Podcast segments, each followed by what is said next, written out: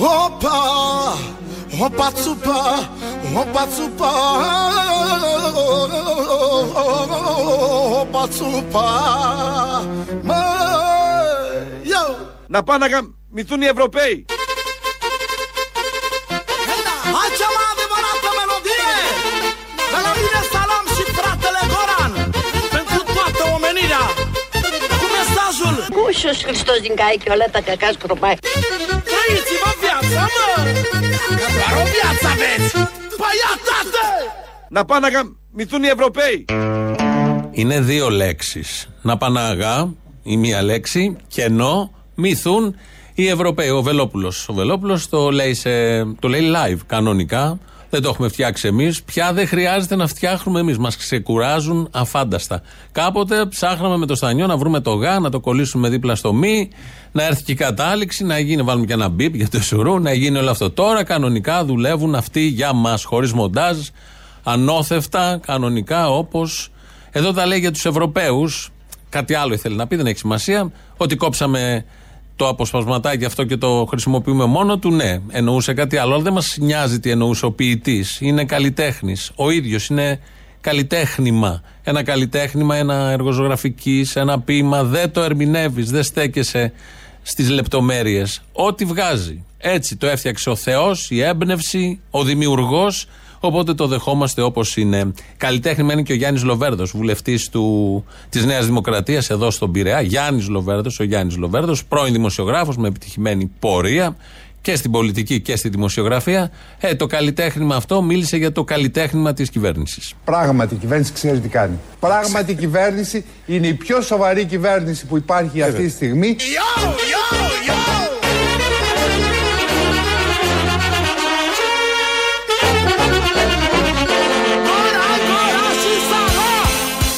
Να πάνε να γαμηθούν οι Ευρωπαίοι.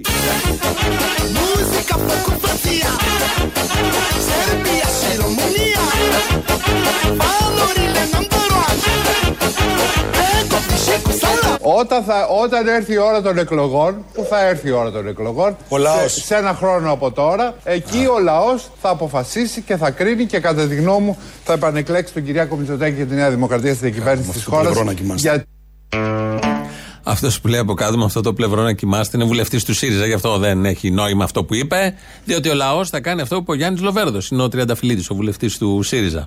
Που λέει με αυτό το πλευρό να κοιμάστε. Αν είναι δυνατόν, μα φαίνεται στην κοινωνία ότι Κυριάκος Μητσοτάκης, Νέα Δημοκρατία, σταθερότητα, όχι περιπέτειες. Το δίλημα που μας είχε θέσει πριν 10 μέρες με τη συνέντευξή του Πρωθυπουργός.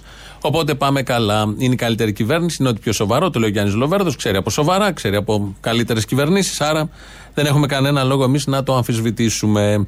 Ο κύριος Βορύδης, τώρα υπουργός της κυβερνήσεως, εξηγεί γιατί δεν παίρνει μέτρα ελάφρυνσης των χαμηλών στρωμάτων η κυβέρνηση, γιατί έχει έναν συλλογισμό, παίζει αυτός ο συλλογισμός, αλλά δεν ισχύει. Παίζει δηλαδή στα μέσα ενημέρωσης, αλλά δεν ισχύει στην πραγματικότητα ότι αν πάρει μέτρα ελάφρυνσης των έμεσων φόρων, θα ωφεληθούν και οι αυτοί που έχουν υψηλά εισοδήματα. Το ίδιο επιχείρημα είχαν χρησιμοποιήσει και για τη βενζίνη. Δεν μειώνουμε συνολικά το φόρο στη βενζίνη, στα καύσιμα, γιατί θα ωφεληθούν κυρίως αυτοί που έχουν τα υψηλά εισοδήματα και τα καγέν. Θα ωφεληθούν όμως και από κάτω. Αυτό δεν τους απασχολεί καθόλου. Κοιτάνε για την αριστερή οι άνθρωποι, στο βάθος της σκέψης τους, στον πυρήνα και κυρίως αλτρουιστέ και ε, αγαπάνε το- τον, τον λαϊκό κόσμο, κοιτάνε πώς δεν θα ωφελήσουν το μεγάλο κεφάλαιο. Αυτή είναι η μόνη, τι- η μόνη τους και η μόνη τους έγνοια. Οπότε ο Βορύδης, ερωτώμενος το πρωί, το είπε.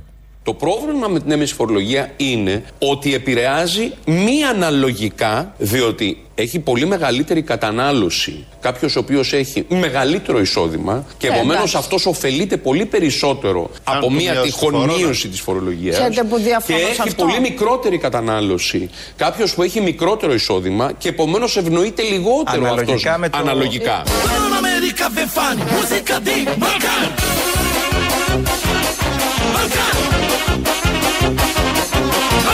Να πάνε να γαμηθούν οι Ευρωπαίοι. Και επομένως ευνοείται λιγότερο Αναλογικά αυτός με το- αναλογικά. Μάλιστα. Αναλογικά. Ευνοείται λιγότερο αυτός που έχει χαμηλό εισόδημα, γι' αυτό δεν κάνουν τίποτα. Το ενδεχόμενο να μειώσουν μόνο για αυτούς που έχουν χαμηλό εισόδημα δεν περνάει από το μυαλό τους, γιατί θέλουν κάτι ριζικό. Το ριζικό και συνολικό πιάνει και τους υψηλούς, οπότε δεν κάνουν τίποτα και περνάμε πάρα πολύ όμορφα. Τι χρειάζεται λοιπόν εδώ, χρειάζεται προοδευτική διακυβέρνηση. Λοιπόν, άρα κλείνοντας, εγώ προτείνω να κάνουμε προοδευτική διακυβέρνηση. Και ποιοι πρέπει να είμαστε στην προοδευτική διακυβέρνηση, ο κύριος Τσίπρας προφανώς, ο Μέρα 25, το κοινάλ.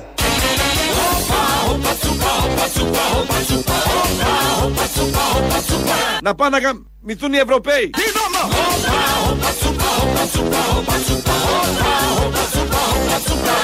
Εγώ προτείνω να κάνουμε προοδευτική διακυβέρνηση. Αυτό προτείνει. Το προτείνει ο Άδενο Γεωργιάδης στη Βουλή. Ε, κατεγράφει και στα πρακτικά.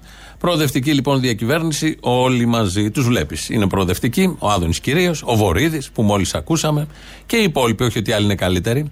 ίδια πράγματα λένε, οι ίδιες απόψεις έχουν, στο ίδιο πλαίσιο κινούνται. Με την προοδευτική λοιπόν διακυβέρνηση θα λυθούν πολλά θέματα. Υπάρχουν και αυτοί οι ακροατές του Βελόπουλου, κάνει και κάτι εκπομπές, και αυτός είναι συνάδελφος, κάνει ραδιόφωνο. Στις εκπομπές εκεί βγαίνουν οι ακροατές και του θέτουν διάφορα θέματα. Λέει ο Αντώνης. Ξέρεις, λέει, μου λένε κάποιοι λοβοτομημένοι, καλά ρε ψηφίζεις βελό που πουλάει, λέει κυραλιφέ και συμπληρώματα διατροφής. Να πάνε να γαμπηθούν, γιατί δεν μπορώ άλλο. Έχω κουραστεί.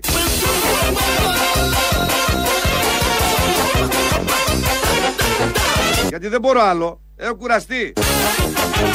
Άμα ζεις στην Αγγλία Φράγμα στην Γερμανία Μίσα επίλη το βίς Την κοκορά Παρίς Στην Αμερικά δεν φαν Μουσικά δι Μπαλκάν αλλά έχουμε τη σωστή πηξίδα για να φτάσουμε στον προορισμό μας. Είναι η σωστή πηξίδα για να φτάσουμε στον προορισμό μας. Είναι ο Κυριάκος Μητσοτάκης αυτός. Η μουσική που ακούμε είναι Γκόραν Μπρέκοβιτ, γιατί σαν σήμερα το 1950 γεννήθηκε. Έχει γενέθλια και είπαμε έτσι να βάλουμε αυτό το βαλκανικό άκρος, βαλκανικό τραγούδι που περιγράφει διάφορα μέσα. Έχει το ρυθμό το γνωστό με τα χάλκινα. Μας είναι πολύ οικείος έτσι κι αλλιώς. Μας έχει δώσει ρυθμό σε πάρα πολλά ο Μπρέγκοβιτς. Ακούσαμε το Βελόπουλο, τι λέει για τους ακροατές, ότι έλεγε και για τους Ευρωπαίους. Σύμπτωση. Άλλωστε και οι ακροατές του είναι Ευρωπαίοι. Κυρίως Ευρωπαίοι πολίτες. Ο Κυριάκος Μητσοτάκης ε, με την πηξίδα, όλο αυτό με την πηξίδα και το δρόμο, τα καράβια που πάντα στις φουρτούνες τα καταφέρουν, το τρένο που πηγαίνει και όποιος είναι κατεβαίνει, χρησιμοποιούν οι λογογράφοι των πρωθυπουργών τα ίδια σχήματα εδώ και 50 χρόνια. Μάλλον είναι ένας ο λογογράφος ίδιος και τα αλλάζει ανάλογα τον πρωθυπουργό. Έτσι λοιπόν εδώ έχουμε την πηξίδα, το σωστό δρόμο, τα τούνελ που βλέπουμε το φως, τους στενοπούς, τα ξέφωτα. Ε, κάπως έτσι τα διατύπωσε και στο μήνυμα του προχτές. Η υπόσχεσή μου να βρίσκομαι πάντα δίπλα στον πολίτη ισχύει όσο ποτέ. Πώς είπατε; Χωρίς να κρύβω τα εμπόδια. Εσύ Γιάννικο πηδάς Ε ναι τριπλούν και εμπόδια Με βλέπω να κάνω το εμπόδιο Δίνοντας όμως και κατευθύνσεις για να τα ξεπεράσουμε όπως το κάναμε πολλές φορές. Από το μεταναστευτικό και τις εθνικές προκλήσεις μέχρι τη μάχη της υγείας Πόλεμο Κρατά και την οικονομική ανάταξη. Να κόψω γλυκό; Ε, τι δεν ξέρεις, γιορτή χωρίς γλυκό δεν γίνεται. Θα κόψω γλυκό. Έτσι θα γίνει και σήμερα. Ο δρόμος είναι ανηφορικός, Λαχάνια, είμαι και μεγάλη γυναίκα. Δεν είμαι για τέτοια πράγματα να τρέχω πάνω στα 12 πόντα. αλλά έχουμε τη σωστή πηξίδα για να φτάσουμε στον προορισμό μας. Στη διαόλη τη μάνα Να αντιμετωπίσουμε την ακρίβεια και να επιστρέψουμε στην ανάπτυξη. Βρέκα σύση παίρνεις Αφού τα βλέπει έτσι, γιατί πρέπει να έχει πάρει κάτι; Τα βλέπει έτσι ο άνθρωπος και αποδεικνύονται και στη ζωή ότι έτσι γίνονται. Θα γίνουν καλύτερα τα πράγματα. Έχουμε την πηξίδα. Τη σωστή κοιτάμε και πηγαίνουμε αναλόγως. Όλα αυτά που σας συμβαίνουν και μας συμβαίνουν, δηλαδή περνάτε από ένα βενζινάδικο, δεν νιώθετε κάτι στην καρδιά. Όχι στην τσέπη, στην καρδιά. Πάω στο σούπερ μάρκετ, δεν νιώθετε κάτι. Όταν θέλετε μετά σχεδόν διπλάσιο ποσό για τα ίδια προϊόντα με αυτό που θέλατε πριν τρεις ή δύο μήνες. Νιώθετε κάτι στην καρδιά πάντα. Είναι θέμα καρδιολογικό.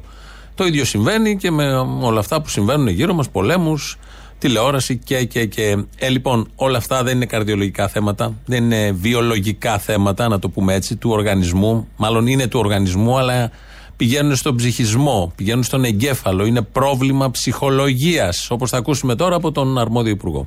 Αν έχω μείωση εσόδων από τη μία και μείωση του ειδικού φόρου κατανάλωσης από την άλλη, ο οποίος θα φέρει μεγαλύτερη κατανάλωση, θα έχω Δεν αύξηση είναι καθόλου εσόδων. βέβαιο αυτό Είναι που απλά λέτε. μαθηματικά. Δεν είναι ισχύει αυτό. Έτσι που λέτε. λένε Η όλοι. μείωση- Δηλαδή, κάνουν Όλοι οι λάθος. οικονομολόγοι αυτό Κάνουν λένε. λάθος. Όλοι οι Γιατί η οικονομολόγοι. μείωση της κατανάλωσης οφείλεται και σε ψυχολογικούς λόγους.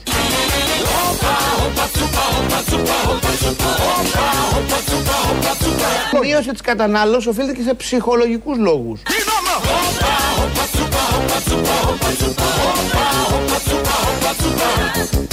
Όταν ακούς για πόλεμο κάθε μέρα στα κανάλια, σε όλο τον πλανήτη Γη και θα πούμε μικρό το ποσό μας, η κατανάλωση πέφτει. Δηλαδή, αν κλείσετε τα κανάλια που λένε όλη μέρα για πόλεμο, κλείστε τα για δύο μέρες. Θα βγείτε την Τρίτη με λεφτά και θα τα πετάτε στον αέρα. Θα μπείτε στα σούπερ μάρκετ με μια χαρά. Είναι θέμα ψυχολογίας. Η τιμή δεν έχει ανέβει. Εσείς τη βλέπετε ανεβασμένη γιατί τα βλέπετε μαύρα τα πράγματα. Το περίφημο μισοάδιο, μισογεμάτο το ποτήρι. Το ίδιο και με το βενζινάδικο. Δεν έχει διπλασιαστεί. Δεν θέλετε ακριβώς τα διπλά λεφτά για να γεμίσετε το ρεζερβουάρ. Είναι θέμα ψυχολογίας. Δείτε το αλλιώς. Το λένε και οι ειδικοί. Χαμογελάστε, βγείτε έξω, σαν ηλίθιοι, να γελάτε, να βλέπετε τι- τα καντράνε και τι τις τιμές, τα βενζινάδικα, αυτό το στήλο που έχουν το φωτεινό και λέει την τιμή είναι, είναι απειλή. Αυτό, αυτό είναι τρομοκρατία. Αν ψάχνουμε τι ακριβώς είναι τρομοκρατία, είναι αυτοί οι φωτεινοί πίνακες στα βενζινάδικα και όταν πέφτει η μπάρα στο, στο αυτοκίνητο και πρέπει να μπεις να γεμίσεις. Αυτό λοιπόν. Δείτε το αλλιώς. Είναι θέμα ψυχολογίας. Δεν έχουν δίκιο οι οικονομολόγοι. Του λέει ο Παπαδάκης, μα οι οικονομολόγοι όχι, δεν κάνουν λάθος. Το σωστό είναι αυτό που λέει ο αρμόδιος υπουργός, τον ακούσαμε. Θα ακούσουμε τώρα κάποιους πολίτες από τα Σ- Σέρας, οι οποίοι. Σέρες, έτσι. δε- Και τι είδα της δεξιάς. Οι οποίοι ε, ρωτήθηκαν από δημοσιογράφο, μια συνάδελφο εκεί, και έβγαλαν τα ψυχολογικά τους. Για τη βενζίνη σας φτάνει το 13 με τη βενζίνη. Καλύτερα να μην τα δίνει, κοροϊδεύει τον ελληνικό λαό. Σκέφτεστε εσείς να πάτε να βάλετε βενζίνη στη Βουλγαρία που είναι στο 1,50. Ε, ούτε στη Βουλγαρία θα πάω, αλλά ούτε και θα βάλω βενζίνα εδώ στην Ελλάδα μέχρι που να πέσει ο Κούλης από την εξουσία. Α, Κυριάκος. Όχι, η κοροϊδία σκέτη είναι να πάνε. Είναι δυνατόν τώρα 13 ευρώ. Δύο πακέτα τσιγάρα να πούμε. Ε, πώς και 60 λίτρα μόνο το μήνα. Τι είναι αυτό το πράγμα; Να κατεβάσει τον ειδικό φόρο κατανάλωσης, το καταλαβαίνω. Να το κάνει όπως έχουν ας πούμε και τα υπόλοιπα κράτη, τα 19 κράτη. Σε Ευρωπαϊκές Ένωσης. Δεν το βλέπω σωστό. Δεν θα το κάνω καθόλου δηλαδή τώρα. Ρεζίλ πράγμα. Ο κόσμος ψοφάει σε πείνα. Πεινάμε. Γιατί έρχεται το για 13 ευρώ τη βενζίνη; Εγώ δεν πεινάω. Αφού δεν έχω ούτε ένα ευρώ. Ο Κούλης Α, Κυριάκος. έχει 60 κίνητα. Και ο κόσμος παλεύει. Χοροπηδάει. Χοροπη- Χοροπαλεύει με το θάνατο. Και τι περιμένεις από αυτή την κυβέρνηση; Να πάει να γκρεμό τσακιστεί.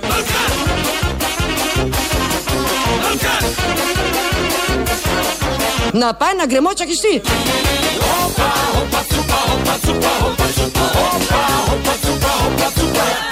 Και τι περιμένεις από αυτή την κυβέρνηση; Να πάει να γκρεμό τσακιστεί. Και εδώ είναι δύο λέξεις, σαν τις προηγούμενες του Βελόπουλου. Είναι να πάει ένα γκρεμό, κενό, τσακιστή. Αυτά λοιπόν λένε οι Σεραίοι πάνω με αγάπη για την ε, Νέα Δημοκρατία. Είναι αυτό που είπε και ο Πέτσας χθες, το ακούσαμε προχθές. Το είπα, αλλά χθες το ακούσαμε ότι δεν κάνουμε τώρα εκλογές, γιατί αν τις κάνουμε τώρα τις εκλογές θα γκρεμό, παύση, τσακιστούμε. Δεν το είπε έτσι. Εγώ το ερμηνεύω, αλλά το είπε με τα δικά του λόγια. Αυτό ακριβώς εννοούσε. Ενώ δεν έχουν δίκιο και όλοι αυτοί στα Σέρας και στους υπόλοιπους νομούς της χώρας και γενικότερα, διότι όπως θα μας πει ο κυβερνητικός εκπρόσωπος, το παλεύει ο Πρωθυπουργός. Καλό μεσημέρι. Ο Πρωθυπουργός έχει αποδείξει ότι αρέσκεται να μεγενθύνει και να εντείνει κρίσεις αντί να τις αποσβαίνει. Θέλει να φέρει ξανά τη χώρα και τους ανθρώπους της στο χείλος του γκρεμού. Stai tale com meu Primeiro cultiva não E eu amo tiro no meu Dando uma com música minha Θέλει να φέρει ξανά τη χώρα και τους ανθρώπους της στο χείλος του γκρεμού. Σε ευχαριστώ Παναγία.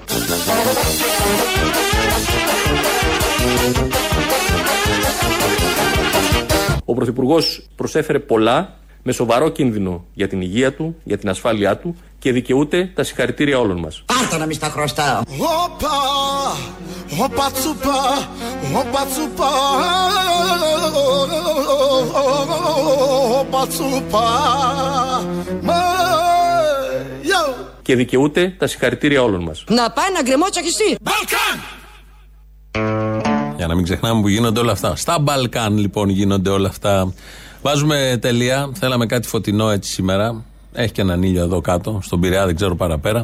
Κάτι χιόνια είχαν πει, αλλά μάλλον πέσαν έξω. Τουλάχιστον για την Αττική, αλλά δεν πειράζει, καλό είναι αυτό. Ε, θέλαμε κάτι φωτεινό και μας το δίνει ένα παλικάρι που μας απασχολεί από πέρυσι, μας έχει απασχολήσει, ο Μίλτος Τεντόγλου. Ε, το, προχτές ήταν το παγκόσμιο πρωτάθλημα κλειστού στίβου στο Βελιγράδι. Πρώτος βγήκε και εκεί. Ε, πάλι με το φωτεινό του πρόσωπο, με αυτό το, το ωραίο στυλάκι που έχει, την αποστασιοποίηση από τα πράγματα. Λίγο χαλαρός, λίγο μάγκας, λίγο έξυπνος, πολύ ικανός, μάλλον και πολύ έξυπνος, πολύ ήρεμος. Ε, όλο αυτό μας έδωσε κάποιες αφορμές. Θυμηθήκαμε τι, τον καμαρώναμε, τον καμαρώσαμε έτσι όπως ε, τα κατάφερε για άλλη μια φορά και έχει και μέλλον στον αθλητισμό και στο συγκεκριμένο άθλημα, στο μήκος. Ε, θυμηθήκαμε τη δήλωση που είχε κάνει στους Ολυμπιακούς ε, όταν είχε πάρει το χρυσό και είχε πει ότι δεν το άξιζε. Δεν είμαι γιατί δεν έπρεπε να κερδίσω σήμερα. Έπρεπε να κερδίσω της Σεβάρη, τα καλύτερος. Μου της πάει όταν ε, είσαι τόσο καλός όσο αυτός και για κάποιο λόγο δεν πηδάζει, φίλε. Εντάξει, δεν ξέρω. Μου της πάει. Γιατί εγώ δεν ήμουν καλά, εντάξει, ό,τι να έκανα εγώ σήμερα. Τούμπα έφαγα και τούμπα έφαγα. Και 8, και 8-10 έκανα. Και, και ένα άκυρο, εντάξει, βλεπόταν το άκυρο, ήταν 8-20, εντάξει, 8-20 κάτι. Και ό,τι να έκανα, ας πούμε, εντάξει. Και πάω τελευταίο άλμα, ας πούμε, και τους το κλέβω. Ήταν η ίδια επίδοση, ρε. Δεν ένιωθα, δεν ένιωθα ότι έδωσα τη μάχη που θα μπορούσα να δώσω. Δηλαδή, OK. Okay. Λοιπόν, αυτά τα πολύ ωραία είχε πει τότε, μας είχε αφήσει λίγο άφωνους, γιατί συνήθως λένε άλλα. Οι αθλητές όταν κερδίζουν, δεν έχει πει κανείς μέχρι τώρα, δεν έπρεπε να κερδίσω εγώ. Οι άλλοι ήταν καλύτεροι, λίγο τυχερός ήμουνα και τα κατάφερα. Ε, κυκλοφορεί αυτές τις μέρες, με αφορμή και το χρυσό που πήρε προχθές, μια άλλη του συνέντευξη που λέει τα εξής. Πρώτα και πάνω απ' όλα, σέβομαι όλους τους αθλητές, ακόμη και αν δεν είναι καλοί. Σέβομαι την προσπάθειά τους, σέβομαι όλα τα επαγγέλματα γενικά. Δεν θεωρώ ότι αυτό που κάνουν είναι πιο δύσκολο συγκριτικά με κάποιον που δουλεύει οκτάωρο στην οικοδομή. Αυτό που κάνει ένας οικοδόμος ίσως είναι πιο δύσκολο από αυτό που κάνω εγώ, άρα γιατί να το παίξω κάποιος. Αυτό που κάνει ένας οικοδόμος ίσως είναι πιο δύσκολο, ναι, αυτό. Γιατί να το παίξω κάποιος. Και έκανε και κάτι συγκρίσεις με κάποιους φίλους του που δουλεύουν στα Γρεβενά, σε μια καφετέρια, σε ένα φούρνο. Και ήθελοντας να δει και να, να δείξει και να πει ότι δεν είναι κάτι σπουδαίο αυτό που κάνει. Αυτό που κάνουν οι υπόλοιποι άνθρωποι στην οικοδομή, στο φούρνο ή οπουδήποτε αλλού, ίσως να είναι και πιο σπουδαίο. Έγινε μια συναυλία στις 19 Μαρτίου προχτές. Ε, ο Σέγας τη διοργάνωσε με αφορμή τον, ε, στο πλαίσιο των πολιτιστικών εκδηλώσεων του ημιμαραθωνίου. Ε, 19 Μαρτίου ήταν αφιερωμένη στον Μίκη Θοδωράκη. Στείλαν στους αθλητές, από ό,τι κατάλαβα, ε, μια λίστα τραγουδιών. Ο Τεντόγλου ήταν ήδη στο, στη Σερβία, στο Βελιγράδιο, που έγινε το Παγκόσμιο Πρωτάθλημα Κλειστού Στίβου. Του στείλανε μια λίστα και αυτός από τα τραγούδια που ε, είδε ότι θα παίζανε, αφιέρωσε στο κοινό το τραγούδι Νύχτα Μαγικιά του Μίκη Θοδωράκη. Στη συναυλία, μάλιστα, η Βιολέτα Ήκαρη, τραγουδίστρια του, το ε, τραγούδισε, το, το τραγούδισε και το αφιέρωσε και αυτή στον Τεντόγλου. Και επειδή είναι ένα νέο παιδί, 24 χρονών, μάλιστα είχε γενέθλια προχτές στο Βελιγράδι που έκανε αυτό το, που πήρε το χρυσό. Ε, μου έκανε εντύπωση που διάλεξε το συγκεκριμένο τραγούδι. Δεν είναι από τα πάρα, πάρα πολύ γνωστά του Μίκη Θοδωράκη, αλλά μας έδωσε την αφορμή, έχοντας στο νου την εικόνα αυτού του παιδιού και την γενικότερη παρουσία του, που είναι ότι πιο δροσερό, πιο φρέσκο, πιο υγιές. Πιο υγιές σε σχέση με όλα αυτά που ε, μας βασανίζουν στο δημόσιο λόγο και την ποιότητα που εκπέμπουν αυτοί που υπάρχουν στο δημόσιο λόγο. Οπότε η εικόνα του Τεντόγλου με τις προσπάθειές του, το ύφος του, αυτό το πάρα πολύ ωραίο και πρωτότυπο, μαζί με το τραγούδι.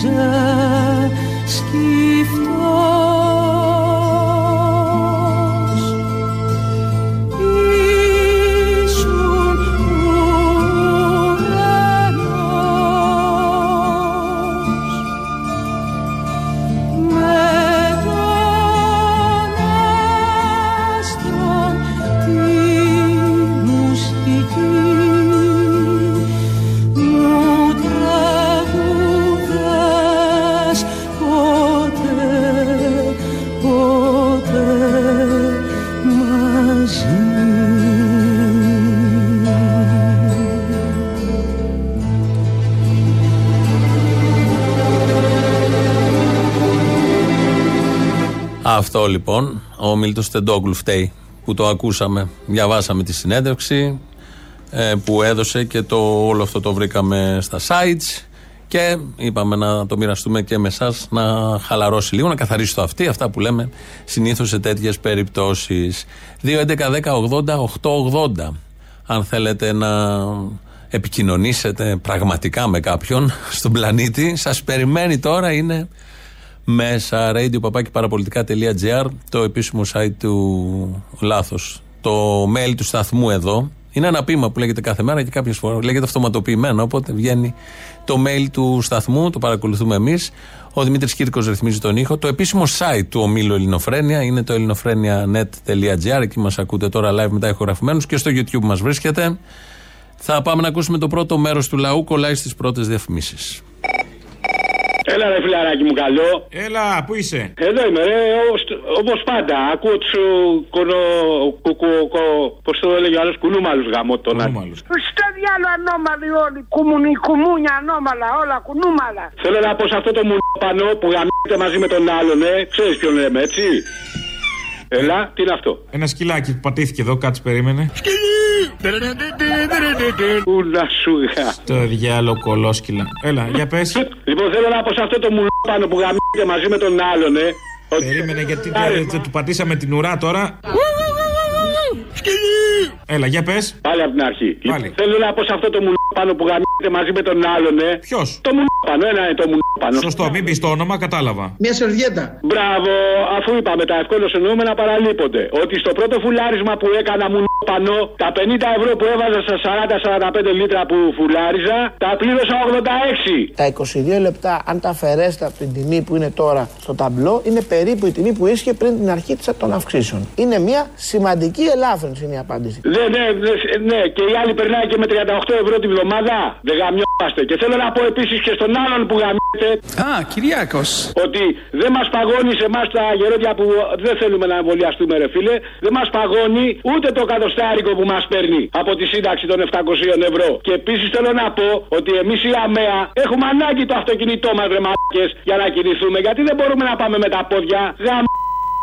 Φιλιά στα κολομέρια, τα Νομίζω για το λόγο αυτό είναι ικανοί να κάνουν δήλωση και να πούνε Ε, ας πάτε με τα χέρια. Ρε φιλαράκι τους Ικανούς τους έχω. Τους έχω ικανούς. Να σου πω, ρε, ρε που τι τη έκανες δασκαλίτσα. Εγώ τίποτα, δεν την πείραξα καθόλου. Κάσε, ρε φίλε. Δασκαλίτσα βγες, βγες να του τα πεις του που έτσι όπως τα λέω κι εγώ. Δεν ξέρω τι έγινε, σου λείψε και εσένα, ε. Δεν ξέρω. Ναι, μα ε, καψούρα, αφού ήθελα Μπορεί να πάω με βόλτα τη μίσησε, γουρούνα. μπορεί να βαρέθηκε, να μην με θέλει πια, ξέρω εγώ. Εγώ θα την πάω βόλτα με τη γουρούνα της, το υπόσχομαι. Ε, βγήκε ο, ο εθνικός μας επιστήμονας, ένας από τους επιστήμονες μας, ο, ο Κίκας Μαγιοργίνη, και είπε ότι το πιστοποιητικό. Έχω πάει σε άλλο θέμα, βλέπεις, θα η Ουκρανία για λίγο. Ναι, ναι, ναι. Και λέει ότι θα το καταργήσουμε το πιστοποιητικό εμβολιασμού, γιατί δεν υπάρχει λόγος από ένα σημείο και μετά. Προστατεύουμε μόνο τον εαυτό μας. Σε κανένα μήνα θα καταργηθεί. Θα καταργηθεί φυσικά γιατί έχει ο τουρισμός, το καταλαβαίνουμε έτσι. Κοίταξε να δεις, έχω ακούσει ότι υπάρχει ένα, ένα ειδικό ένζυμο Ναι. μέσα στα πορτοφόλια των τουριστών που δεν κολλάνε. Όπως αυτό το ένzυμο, μάλλον. Δεν κολλάνε καθόλου τον ιό. Το ένzυμο μάλλον πάει μαζί με. Αλλά αρκεί να έχεις μαζί το πορτοφόλι. Αλλιώ. Αυτό πάει μαζί με τα πορτοφόλια, ρε φίλε. Αυτό δεν μα λείπει το πορτοφόλι. Κανονικά οι εμβολιασμοί εδώ και κανένα δίμηνο τρίμηνο γίνονται 500 τη μέρα, ας πούμε. Δηλαδή με- περισσότεροι έρχονται και βλέπουν μια παράσταση του Τσολιά. Ε, ε, ωραίο. Να το έμεσες διαφήμιση, μ' αρέσεις. Πήγε, πήγε και πήγε. Κάθε Σάββατο. Κάθε Σάββατο στο Σταυρό του Νότου, ζήτω το πέμπτο τρίτη δόση. Δεν προλαβαίνουμε το πιστοποιητικό βέβαια εμείς. Για λίγα Σάββατα ακόμα. Περισσότεροι προλαβαίνουν να βλέπουν τον Τζολιά κάθε Σάββατο παρά να εμβολιάζονται κάθε μέρα. Άρα... Άσε αυτούς που εμβολιάζονται τώρα. τώρα έχουμε παράσταση, δεν έχουμε και τα σημαντικά. Συγγνώμη, ε. Πες και δώρο τα κυροπία του Κυριάκου. Βάλει ένα τέτοιο να γίνεις που Να μην δώσω δώρο βενζίνη. Δώρο βενζίνη που, που χτυπάς το συνέστημα, απλά τα είναι λίγο πιο κοινικά. Σωστό. Βάλε τα κυροπήγια που θα έχουν πάνω μία δάδα με βενζίνη. Να το, Όλα, μ' εγώ αρέσεις. τα λέω. Α, οπ, Μ' αρέσεις, μ' αρέσεις. Το κουμπώσαμε, έλα γεια. Έλα ρε παπαρατσέγκο. Παπαρατσέγκο. Δέκα ώρες προσπαθώ να σε πάρω, δεν σε πιάνω καμιά μέρα. Δεν πειράζει, δεν σου πέσει ο κόλλο. Τι θες; Ε, θέλω να πω στον ε, Θήμιο, ποιοι ψηφίζουν τον Άδωνη, ρε παιδί, με αυτό το μεγάλο άντρα. Α, για πες. Είμαι μια μέρα σε ένα καφέ εδώ στο Μαρούσι. Είσαι από αυτούς που τον ψηφίζουν καταρχάς; Είσαι τρελός, για να καταλάβω. Δεν ξέρω γιατί όχι. Είναι ντροπή; Εσύ τι λες. Άλλο τι λέω εγώ. Θα μ' αφήσει να σου πω τώρα ποιοι ψηφίζουν. Λοιπόν, είμαι στο καφέ και ακούω ελληνοφρένια ως συνήθως, εδώ και 20 τόσα χρόνια. Και είναι δύο κοριτσάκια από αυτά που βλέπουμε στα περιοδικά, ξέρεις, δύο δίμετρες. Και λέει μία στην άλλη, Ρε, εσύ, ποιος είναι αυτός που τραγουδάει το τραγούδι του Σφακιανάκη. Το τραγούδι του Σφακιανάκη ήταν του Βάρναλη, το τραγούδι ο Ξυλούρη. Το άιντε θύμα, άντε ψώνιο. Ναι, ναι, μπράβο, γιατί σκοτώνουν τη λέει. Ωραία. Του Σφακιανάκη, γνωστή επιτυχία του Σφακιανάκη. Είναι του Σφακιανάκη αυτό, το έχει πει ο Σφακιανάκη και αυτό. Μεγάλη επιτυχία του Σφακιανάκη. Δηλαδή, αν το μάθαμε κάπου είναι από το Σφακιανάκη. Ευτυχώς που το είπε ο Σφακιανάκη ενώ ψήφιζε Χρυσή Αυγή και το μάθαμε από εκεί. Μπράβο, ρε, ωραίος. Εγώ δεν το ήξερα, το έμαθα εκείνη την ημέρα τα κοριτσάκια. Να. Μ' ακούς, έχασα. Ναι.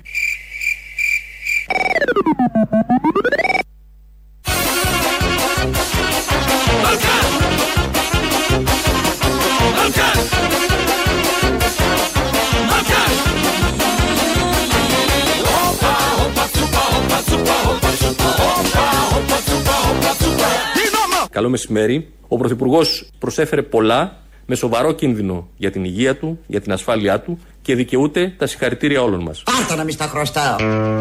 Κάνει ένα λάθος εδώ ο κύριος Οικονόμου. Τα θερμά συγχαρητήρια όλων μας. Δεν είναι σκέτο τα συγχαρητήρια. Τα, αυτά τα δίνουμε οπουδήποτε. Τα θερμά, θερμότατα συγχαρητήρια όλων μας. Βγαίνει ο Βελόπουλος και πιάνει στο στόμα του το μυτσοτακέικο, όπως λέμε. Κάνει κάτι, δεν είναι καταγγελίες ακριβώς, κάνει κάτι παρατηρήσεις, κάποιες διαπιστώσεις με τις οποίες εμείς διαφωνούμε.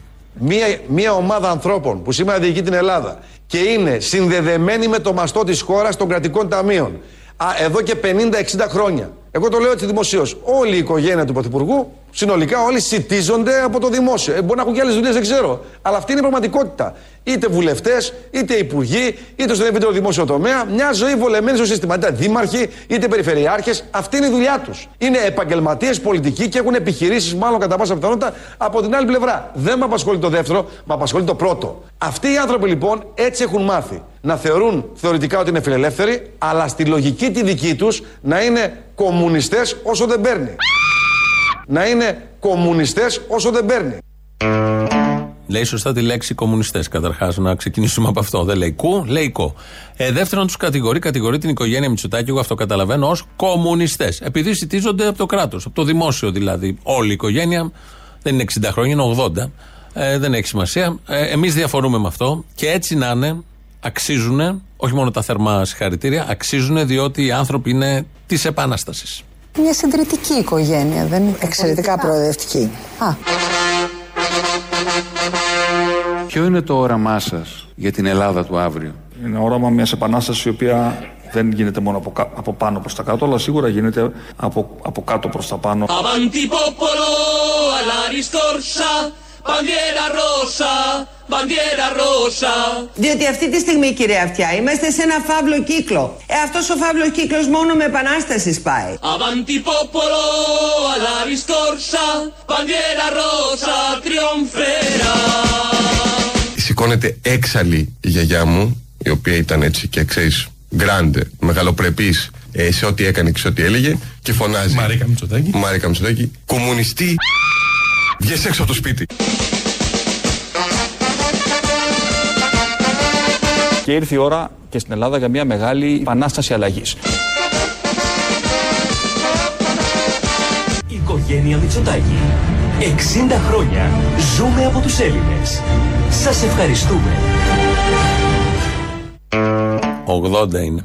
Ξεκινάμε το 46 που πρώτο βγήκε βουλευτής ο μπαμπάς. Αλλά εδώ ακούσαμε τη- την τώρα, τον Κυριάκο και τον Μπακογιάννη το μικρό. Ο Μπακογιάννης λέει κομμουνιστές, εκεί το λέει με κου.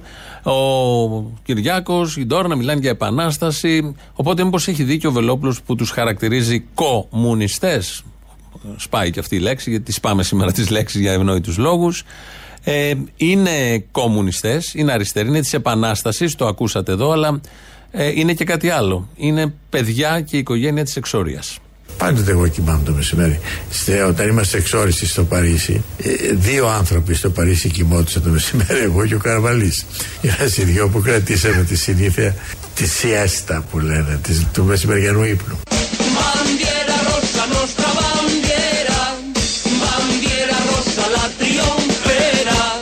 Εγώ ήμουν το πρώτο παιδί, αλλά ήμασταν τότε στην εξορία. Είχαμε φύγει, δηλαδή εγώ έφυγα 14 ετών. Ε, βρέθηκα στο Παρίσι χωρίς κανένα φίλο, ε, σε άλλο σχολείο.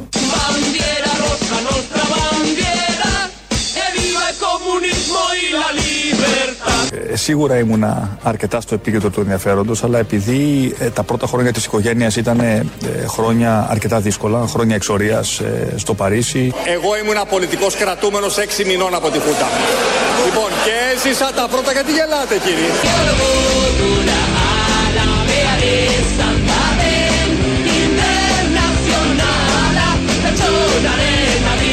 Ζήσαμε τέσσερα χρόνια στο Παρίσι, εξόριστη. Σε ένα μικρό διαμέρισμα στη Ρήμη Ραμπό, τέσσερα παιδιά, ο Κυριάκος ήταν μικρό παιδάκι όταν ήρθε δύο χρονών. Εκεί εγώ γνώρισα τα παιδιά μου. Δηλαδή, εμείς βιώσαμε αυτή, αυτό που σας λέω, τη δικτατορία. Μετά βιώσαμε την εξορία. Αυτό ήταν πολύ πιο δύσκολο.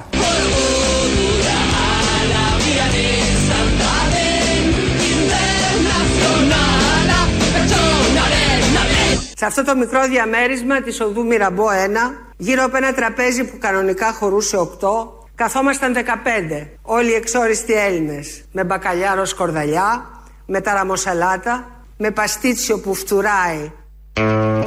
Πέτρινα χρόνια, τα θυμηθήκαμε λίγο τώρα, επειδή ο Βελόπουλος είπε ότι κατηγόρησε την οικογένεια, ότι είναι κομμουνιστές, δεν ξέρω εγώ τι άλλο αυτά που είπε, και να νιώθετε ευγνώμονες όλοι και τυχεροί που δεν είχατε την ατυχία να είστε εξόριστοι στο Παρίσι και να τρώτε στην οδό Μυραμπό, το ακούσαμε και από τον μπαμπά και από την κόρη, να τρώτε παστίτσιο και μπακαλιάρο σκορδαλιά στα πέτρινα χρόνια, στον τόπο εξορίας, ό,τι πιο μαύρο μπορεί να σου τύχει είναι το Παρίσι, να μένεις εκεί μακριά από τους φίλους σου.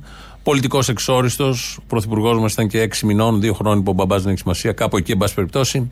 Πήγε και εξορίστηκε και τρώγανε μπακαλιάρους σκορδαλιές και παστίτσιο που φτούραγε. Όλοι οι υπόλοιποι που μείναν εδώ, κάποιοι πήγαν και σε κάτι νησιά, Γιάρου και τα υπόλοιπα, όλοι οι υπόλοιποι ήταν οι τυχεροί της υπόθεσης. Οι άτυχοι ήταν αυτοί που μόλις ακούσαμε. Τα μεταδίδουμε αραιά και πού. Μας έδωσε τώρα έμπνευση και αφορμή ο Βελόπουλος για να ξέρουμε πόσο τυχεροί είμαστε εμείς οι υπόλοιποι, οι οικογένειέ μας που είχαν την τύχη να μείνουν εδώ σε αυτόν τον τόπο και να περάσουν όλα αυτά τα χρόνια της δεκαετίας του 50, του 60, του 70 με χούντες, πρέσβεις, εμφυλίους, ψυχροπολεμικά κλίματα να τα περάσουν εδώ. Και οι άτυχοι ήταν αυτοί που ήταν στο Παρίσι για τέσσερα ολόκληρα χρόνια.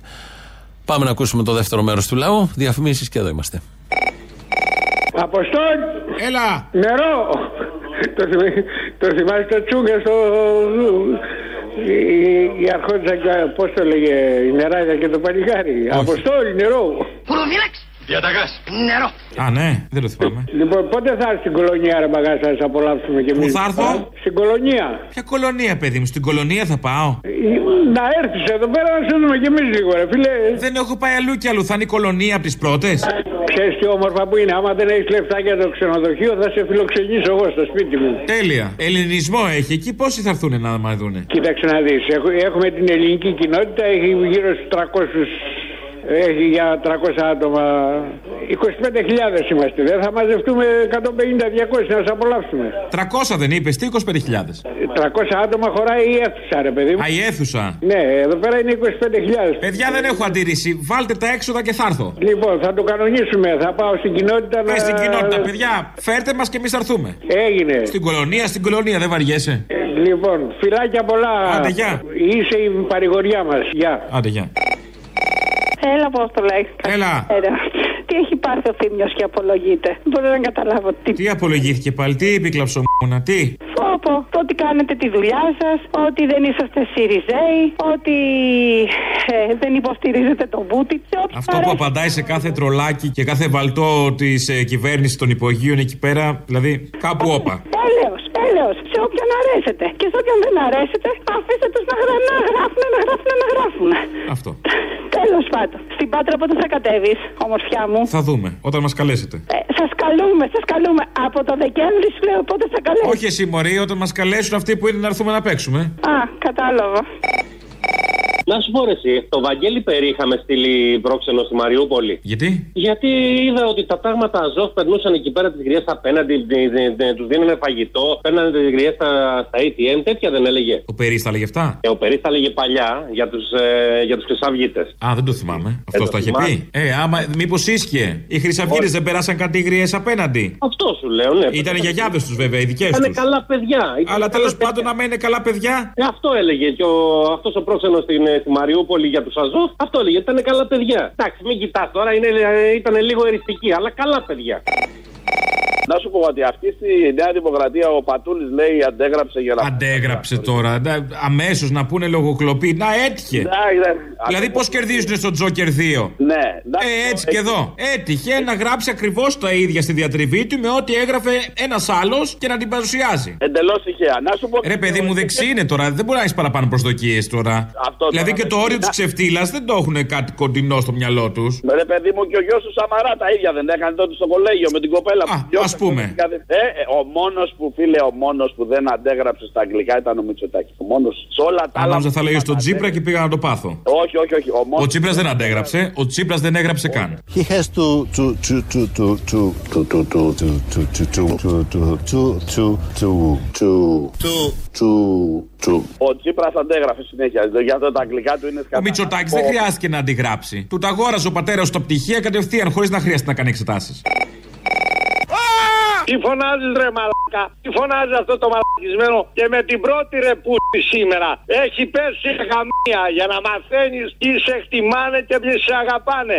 Ραφάλ δεν αγόρασες ρε μαλάκα συνταξιούχε. Φάτα και λούσουτα.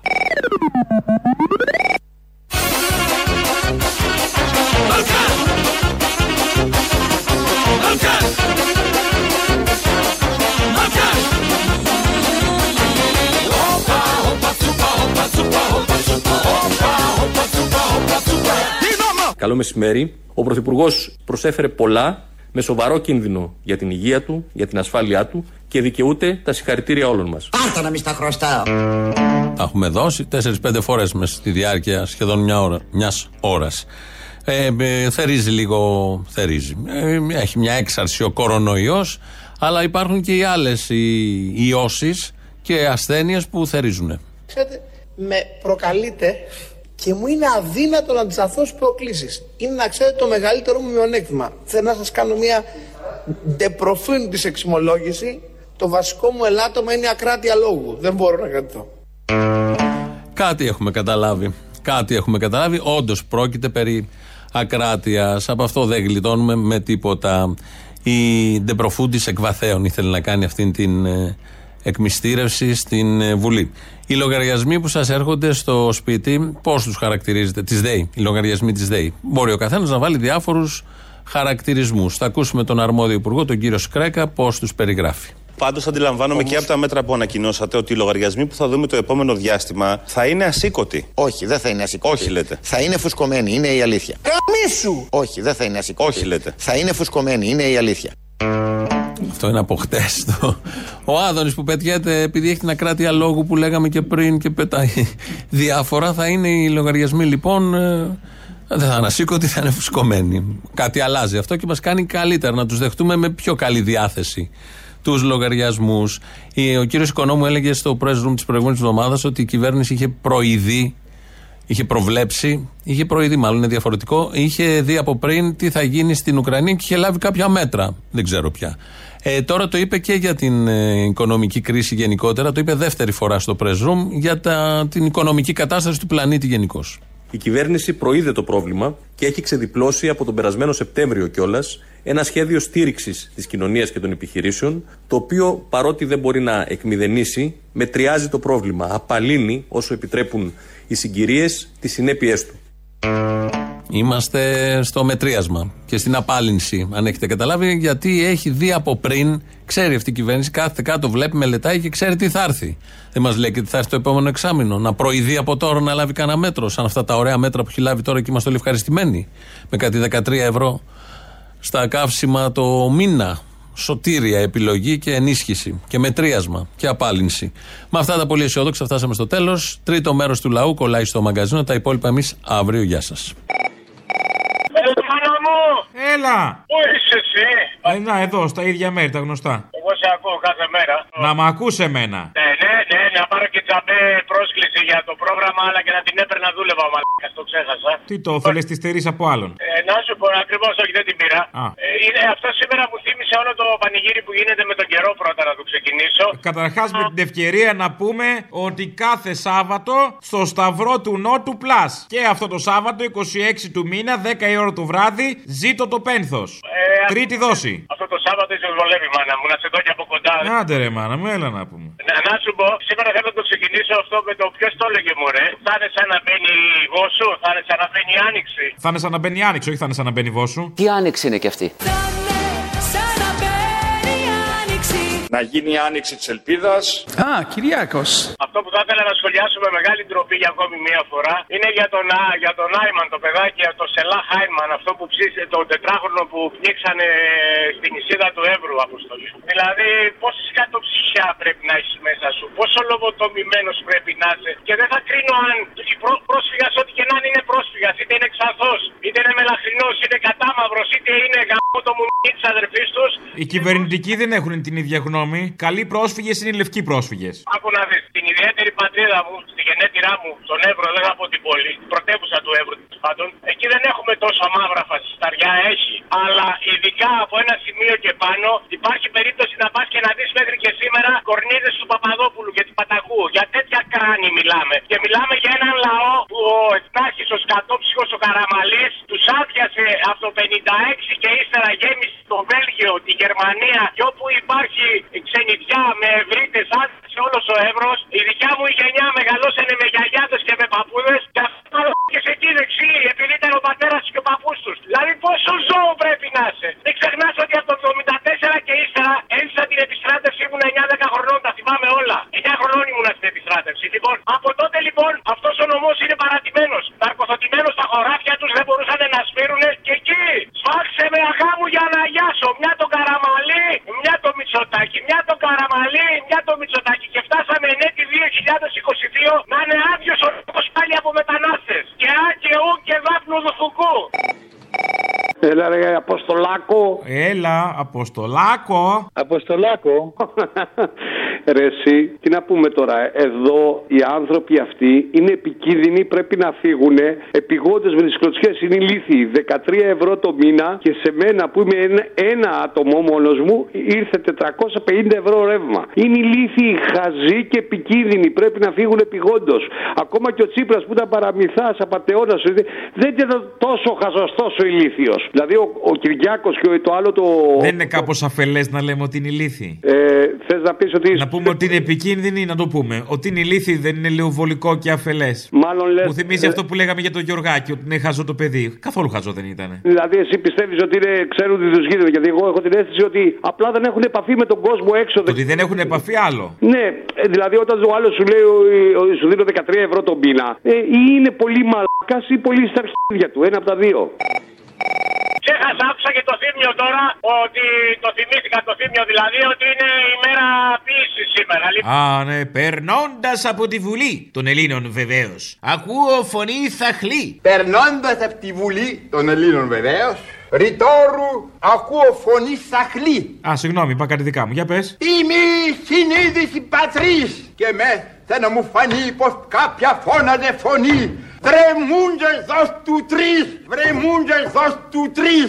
άκου τώρα. Κάτι Είναι τιμή στο Παπανδρέικο. ε, μάνα μου, άκου τώρα για να απαγγείλω. Για το Μητσοτάκι που έκανε το διάγγελμα. Α, ναι. Αξίριστος ο πρόεδρος άφησε και μουστάκι. Οχ. Όσο για την επιδότηση γαμιέται Μητσοτάκι. Αυτή είναι ποιήση.